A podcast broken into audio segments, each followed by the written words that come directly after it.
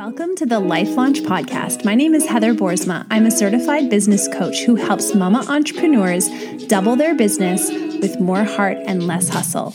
Want to learn how? Let's go. What were we going to talk about again? We were going to talk about imposter syndrome, right? And I know. I'm like, what what road are we going down? we need a direction. I've lit the incense. it's burning. so there's that. At least we have that. At least we have the incense. I'll introduce you. Okay. And then I'll introduce the topic, which we're going to come up with right now. I love that we've done so much research for this. so much preparation. I always want to come up with like some unique concept that sounds uh-huh. creative and different than imposter syndrome, but that's essentially what we're talking about, right? Is like the thoughts and feelings that come up when you step out to do something new or yeah. when you step out to put yourself out there totally it's not necessarily even new like the feelings that you have going into the writing room or the feelings i have when i put out my webinar it's it's not new it's just who decides if i belong here mm. like what makes me feel like i actually add something to this room or this conversation or right you know this podcast um, what is the reason to get up in the morning? Is it do we do I offer anything to society whatsoever? Yeah. Like I think we've started. I think we're I think we're in it. Well, I like that the beginning of this podcast is us just coming up with the topic and title of the podcast. Maybe we'll find the title at, by the end of the podcast. But now officially we're starting, and I want to introduce the Life Launch podcast audience to one of my dearest friends, Indeed.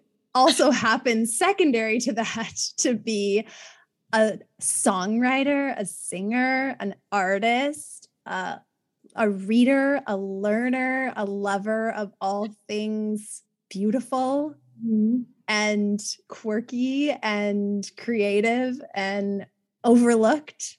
I feel like you are someone who loves the overlooked things and does not miss them. So, Amanda, Amanda Cook. Welcome to the podcast. Thank you for having me. Thanks for being here. So, we are going to be talking about doing scary shit and all the thoughts and feelings that come up. Oh my gosh. Yeah. When we put ourselves out in the world, whether we're doing something for the first time or whether we're doing something for the hundredth time, oh, it doesn't seem to matter because when we put ourselves out there, when we let people see us, when we come out from behind the love is blind wall, it is always scary uh-huh. to some degree. So I'm curious to hear a little bit about.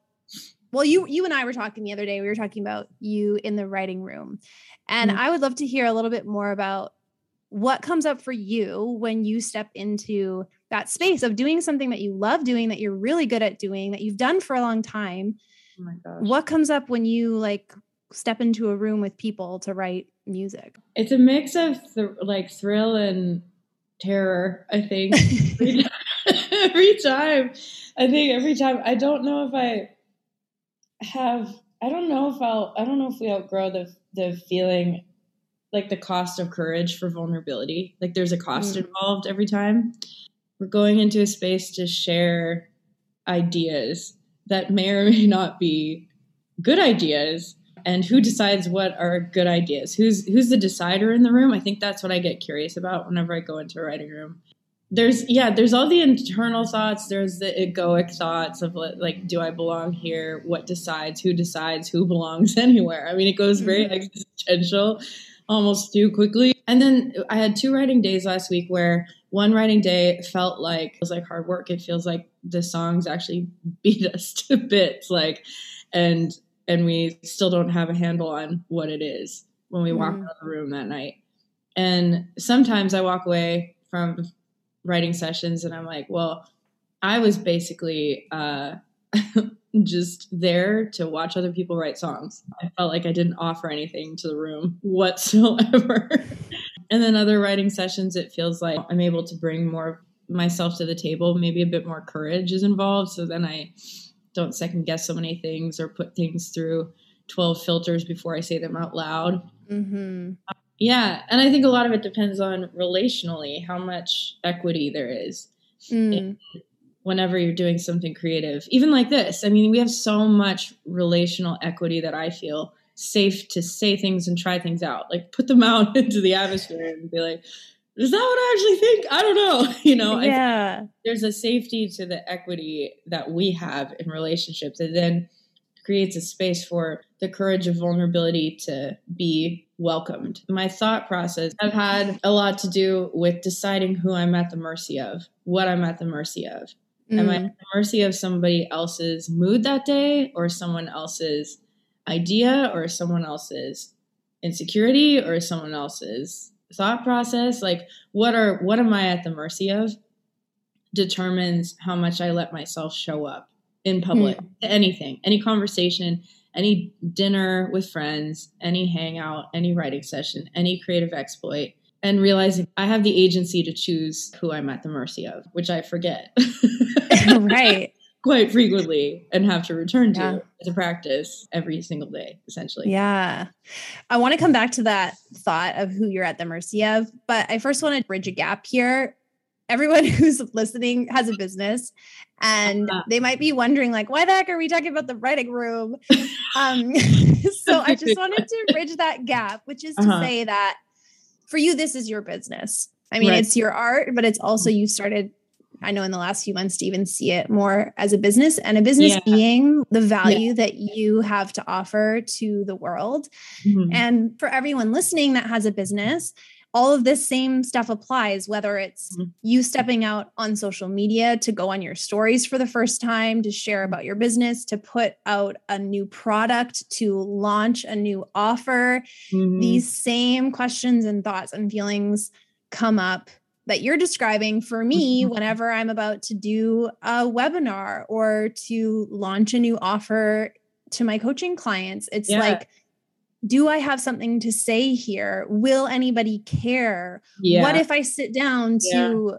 add some value and I can't find the right words to do it? Or what if I put something out there and I don't automatically have a hundred people signing up and buying my product, which in my experience, I've had a lot of times where I've put things out there and it's felt like I'm launching to crickets. So yeah. these are all so true.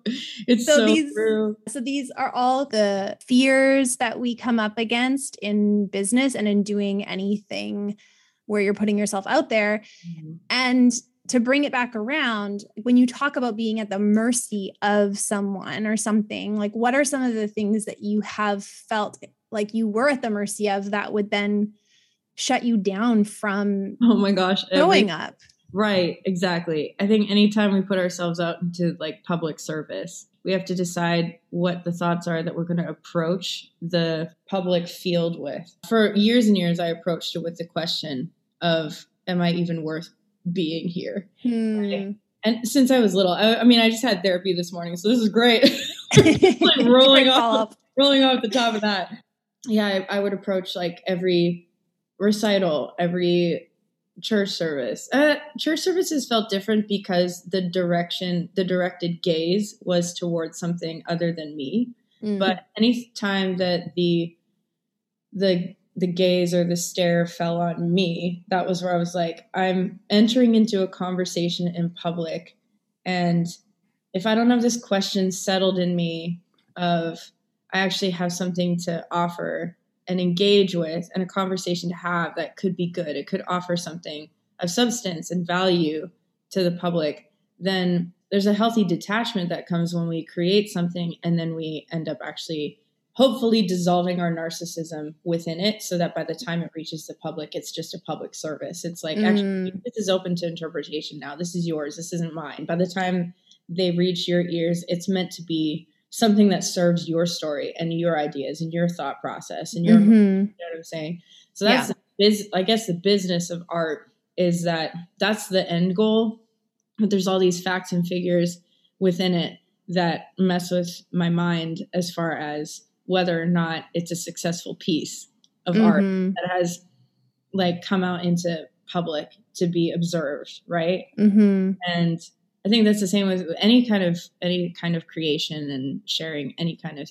thing that we're part of that requires us to show up in that sort of way. Like you say it really well about having your own back, no matter how it goes, no matter what the outcome is, learning how to do that over the long arc of my career in record deals back in the day, they used to actually accommodate the fact that not every album would be a hit. Not every album would hit this like moment in culture with people that everyone loved it. So they would actually create space for like the ebb and flow of artistry so that the pressure of having to constantly produce something that is changing the world yeah song at a time or whatever like no one really thrives under that kind of constant pressure like yeah. someone asked me the other day about a particular song that I had written. He asked me how long it took me to write and just blurted it out. I hadn't realized it, I don't think, until that moment, but I was like, well, it took me about an hour and 27 years because it was 27 years. The theme was 27 years in the making. These themes and things mm-hmm. all inside of us. And then eventually it hits a moment, you know, where it synthesizes into something that's digestible and actually makes sense and, and brings clarity. And so the act of writing the song took you know maybe an hour but the the action of living out and discovering and pondering and wondering and working out the theme took years and years you know mm-hmm. so yeah. I realize I'm rabbit trailing. I have no idea where this is ending up. well, one of the things I wanted to So there you have it. And we and that's why and that's why. That's amazing. Um I'm going to circle back you to bring that back around. circle back to when you were talking about the question of worthiness, walking into the room and wondering if you're worthy and if you have oh, anything to offer and anything to bring. And I think one of the ways that we have our own back and are brave in business is we don't put our worthiness up for debate yeah. when we are launching a product or sharing a uh-huh. creation. We choose consciously and intentionally to keep our worthiness out of the conversation. Right. This isn't right. a question of my identity. This isn't right. about whether or not I'm good enough. This isn't about whether or not I have significance or value or purpose. That's like our baseline. Our baseline is that we are worthy, that we do have something to offer, that we are significant. And from that place, our offering will be so much braver. Yeah. It will be so much more creative. Yeah. It will be so much more impactful because people feel what we're putting Absolutely. out there, right? And Absolutely. if they feel our yeah. question of yeah. am I worthy in the offer, yeah. it's not attractive. It's not something that people are getting excited to buy or to participate in. So I think that's part of having our own back in this is saying, like you were saying at the very beginning, what are we at the mercy of? We're not at the mercy of mm-hmm. whether or not someone else thinks we're worthy, unless we choose to ask that question. Exactly. Yeah. And we don't have to ask that question. And in fact, I would suggest that if you really want to grow your business and you really want to grow your impact in the world, you've got to stop asking that question mm-hmm. to everybody else mm-hmm. and start answering it for yourself. Jeez. That I am I actually am worthy and I am full of purpose and I am full of significance. And I'm not going to put out something into the world except from that place. Yeah. Yeah. now, that all sounds exactly fine and good. Said, what you said. that all sounds fine and good, but how do we do that? How do we start to cultivate a relationship with ourselves mm-hmm. where we're not putting ourselves at the, at mercy, the mercy of other people. Right. This is the podcast where I just I just ask you the same question that you posed. oh my gosh, Heather, that's such a good question. How do I mean I'm I'm in the process of learning like that the decisions can be made. What you just described is something that you've taught me so much in over the last number of years about making the decisions and actually putting boundaries on the imagination of things. what do you mean by that? Putting boundaries on the imagination of things. I think I get lost in the imagination of things very quickly. Like I think, like what could be or what could happen. Yes, and yeah. possibilities. and that can lead to a sense of paralysis for me. Mm-hmm. So having having good boundaries around my imagination looks like this is what I will think about today. Mm. This is hmm. what I will gently bring myself back to. This morning, I woke up with a decision that I needed to make about how I was going to approach the thoughts and feelings that I had. And it felt like bricks, just like on the chest. Hmm. And so hmm. I peeled myself out of bed and did my little, my little uh, routine, my little morning routines, you know, and then sat down to do the thought work of this is the circumstance and this is the thought and mm-hmm. Feeling. And then wait, this is the action. Is it action? Mm-hmm. And result. And being able to sit down and see it staring back at me and then choose be like okay this is where i i have a decision to make about the thoughts that i want to think that will then create my reality for the day it just mm-hmm.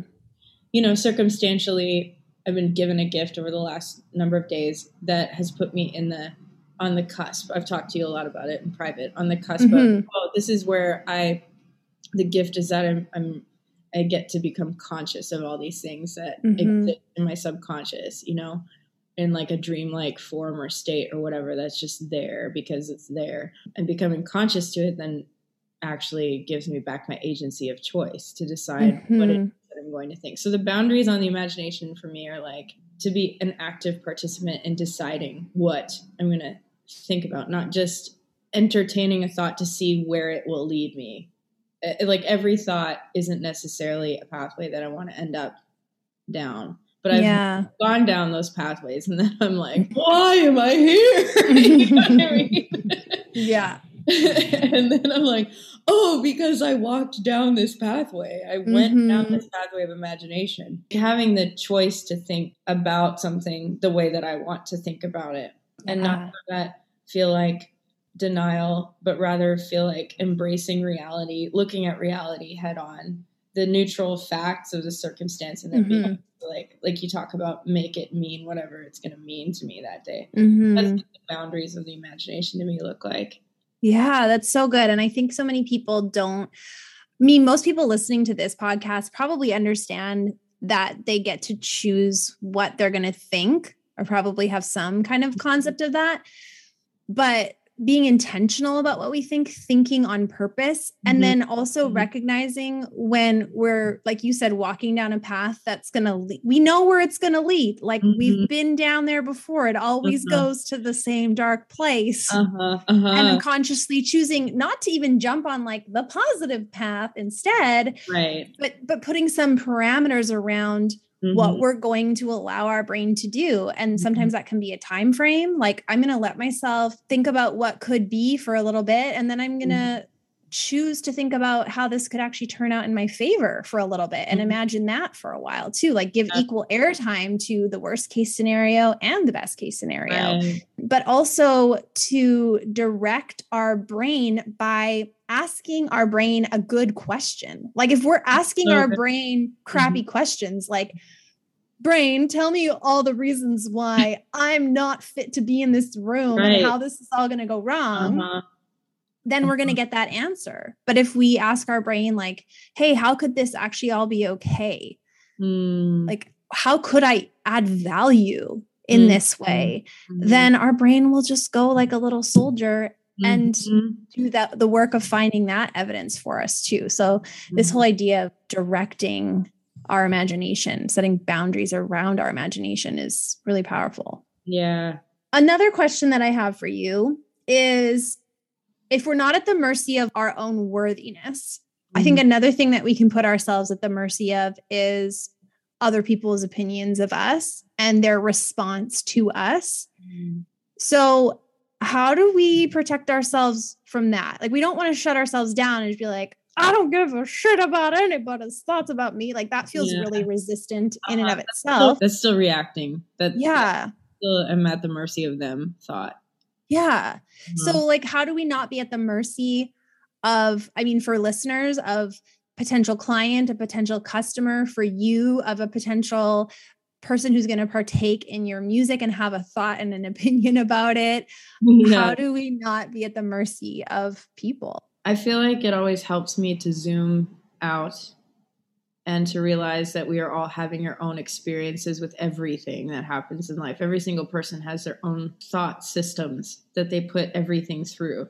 So everyone's going to have an opinion about anything that happens during their day that is based off of their own thoughts. It really has very little to do with the neutral circumstances happening right in front of us, right? So I think the zoom, the zooming out like 30,000 feet helps me a lot to realize actually we're all in this together. It gives me compassion. It gives me a bit of empathy for the fact that like someone who may come across judgment based or judgment focused and is aggressive in their their approach with it, it if I zoom out far enough, I realize, oh, they're dealing with their own self judgment, and that's what they end up applying. That's what we end up applying on whatever circumstances in front of us. We're always making everything mean whatever we make it mean. So the zooming out helps me, and it actually connects me usually to the greater fabric of people, which mm-hmm. is like we're we're all dealing with our own narrators in our heads mm-hmm. uh, that's telling us what to think about whatever it is that's happening and mm-hmm. road rage is so intriguing to me it's you have this we're applying meaning on a person that we're never going to meet in person but it's so quick the judgments are so quick you know to the mm-hmm. car who might have not seen you like might not have done the double check might might have just been stressed like trying to get somewhere in a hurry and missed it you know um those little like moments where our subconscious like flares up i'm like this is we're actually all dealing with our own stories in our heads that we're telling ourselves. So i think that gives me empathy for the whole scene. I like empathy. I like being able to realize that we're all dealing with our own traumas and our own histories and our own stories and our own dna like the things that have been passed down to us from generations. So mm-hmm. there's a lot in play which mm-hmm. is really exciting and fun like especially mm-hmm there's just so much in play. There's we're always evolving. There's there's always there are always storylines being told at the back of our brain and and the closer we get to each other the more we get to hear and overhear and be a witness to those things and partake in like you know the fabric of healing for people which is amazing.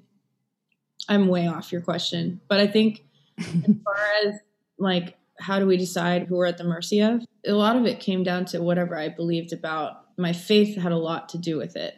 If I believed that there was a benevolent goodness out there that was looking out for me and taking care of me and keeping me in mind and keeping us in mind, that yields to it's just it feels like a higher thought. It feels like something better than and that's where I feel like that becomes a channel and a pathway for higher thoughts for me. Mm. It feels like otherly. It feels like I'm not just trying to drum something up or make something up that sounds positive enough mm-hmm. to better somehow. If I'm at the mercy of someone who adores me and who is looking out for our best interest and is considering all of it and is kind and compassionate, and I forget often because I have these little gods, these little ideas of God in my head that sometimes just still live there. That, you know, there's this, if there's a God out there that forces, you know, at best, just really preoccupied with the real needs of the world. I mean, there's like a war going on right now. You know, there, mm-hmm. I'll I'll create a very small god very quickly in my head about this this force that has that mostly has a lot of other things to do. Hmm. So I'll just take care of my own stuff. I'll do this stuff. But it's just kind of like this it's all these unparented places in me that really just want they want to be parented. They want to grow. They want to grow up and they're looking for a safe enough place to do so. Mm-hmm. So when I envision like because I'm such a visual thinker in faith context when I envision like where I'm placing myself at the mercy of, like who I'm placing myself at the mercy of, it's at um, the mercy of a benevolent and kind and good God. Mm-hmm. I don't know if this is, I don't know if we're going there, but I. No, it's good the construction and i know this, these are all buzzwords but the construction and deconstruction and reconstruction of our imaginative ideas about god which is really a lot of what we have to work with we have scriptures we have ancient texts and then we have stories and we have ideas right that are handed down through generations to generations to generations in all faith traditions like all religious cultures and reminding my soul that i am at the mercy of a kind and good force for good in the world mm-hmm.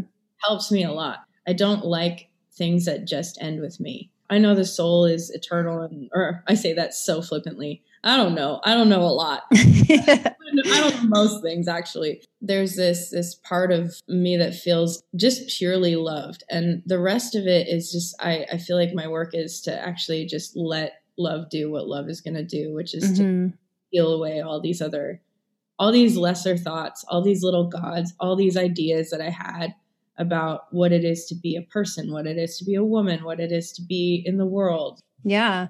Well, it sounds like we're either living at the mercy of fear uh-huh. in all of its different forms fear of I like that. our own lack of worthiness, fear of what other people might think of us, fear of whether or not something's going to be successful or not, or we're at the mercy of love.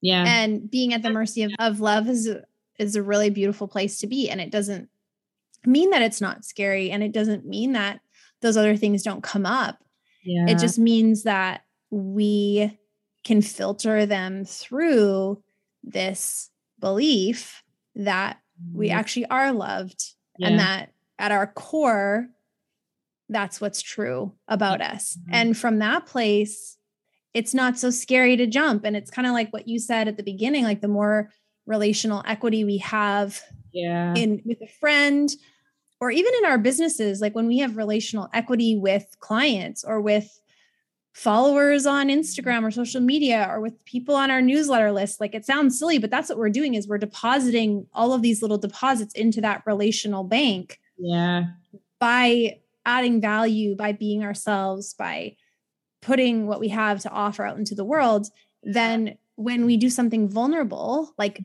make mm-hmm. an offer or sell something or share something we've created, it's not so scary because there's some relational equity there. Yes. Which is a form of love. Like yeah. we've been offering love, we've been receiving love, and now we get to have that moment to be brave and vulnerable and it feels a little less scary.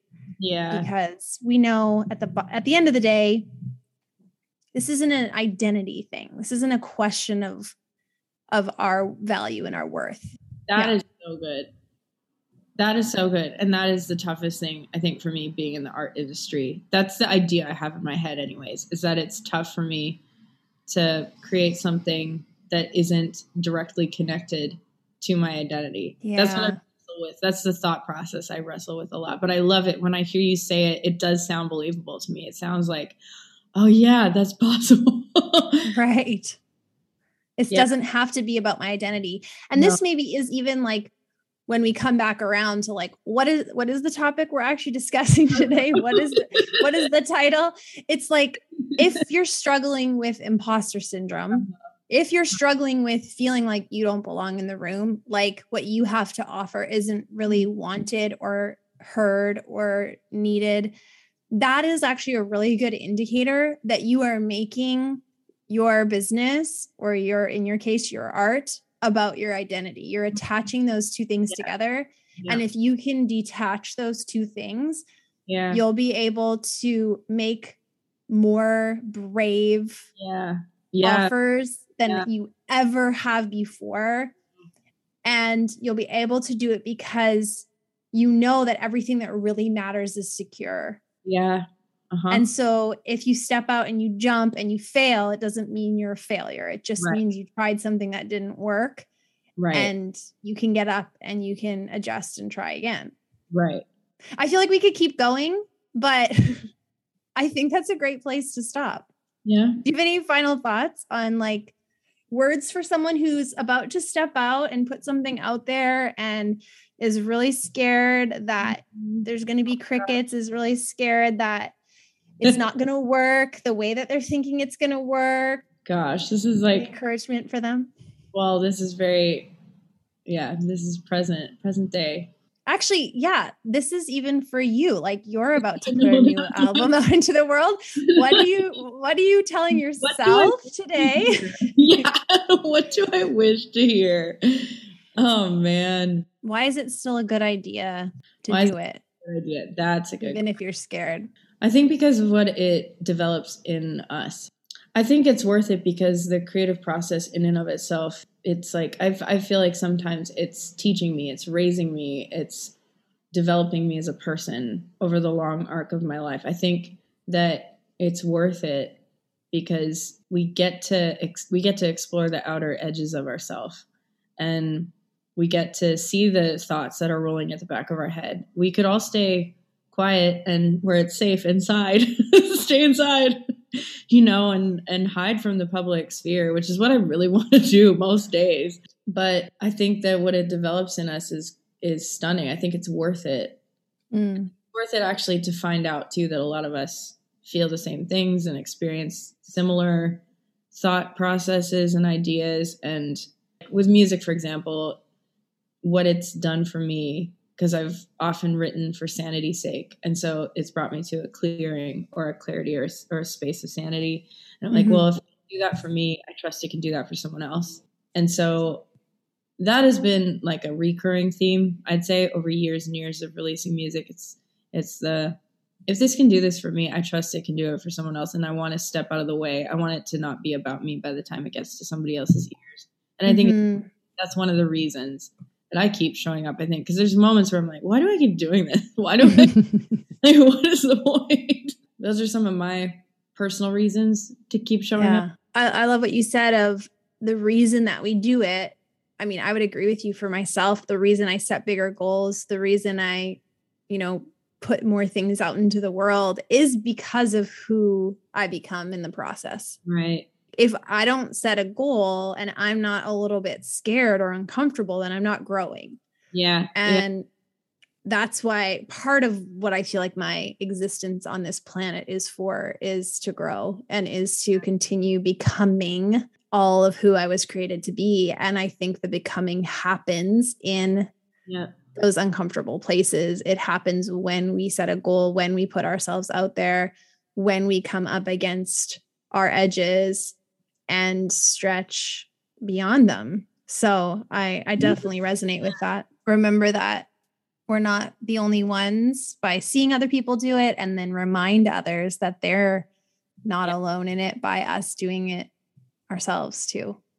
Yeah, because it's pointless to just arrive somewhere on your own and be like, wow, see, I did it. I did it so mm-hmm. need any that's not the point. I feel like the I feel like the richness and the joy is in like realizing that every we're also intricately connected and one person mm-hmm. ends up being like a whole community's bravery mm-hmm. right it's like we we all just are looking for that one person to take the first to say the first thing or to take the first step or to mm-hmm. like, to show us oh my gosh we're all allowed to speak up we're allowed to do this you know and then mm-hmm.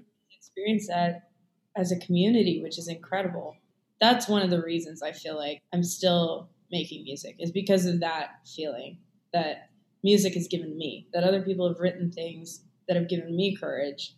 And I'm like, oh, I want to do my part of offering this to this, like, this sea of ideas and thoughts and feelings and emotions. So good. Well, thanks for hanging out with me today and talking about, I don't know, imposter syndrome, fear, fear. being brave. You're the best. Love you. Love you too. Thanks so much for tuning in to today's episode. If you found it helpful, follow along and give us a quick review so that we can get the more heart, less hustle message into the hands of more women.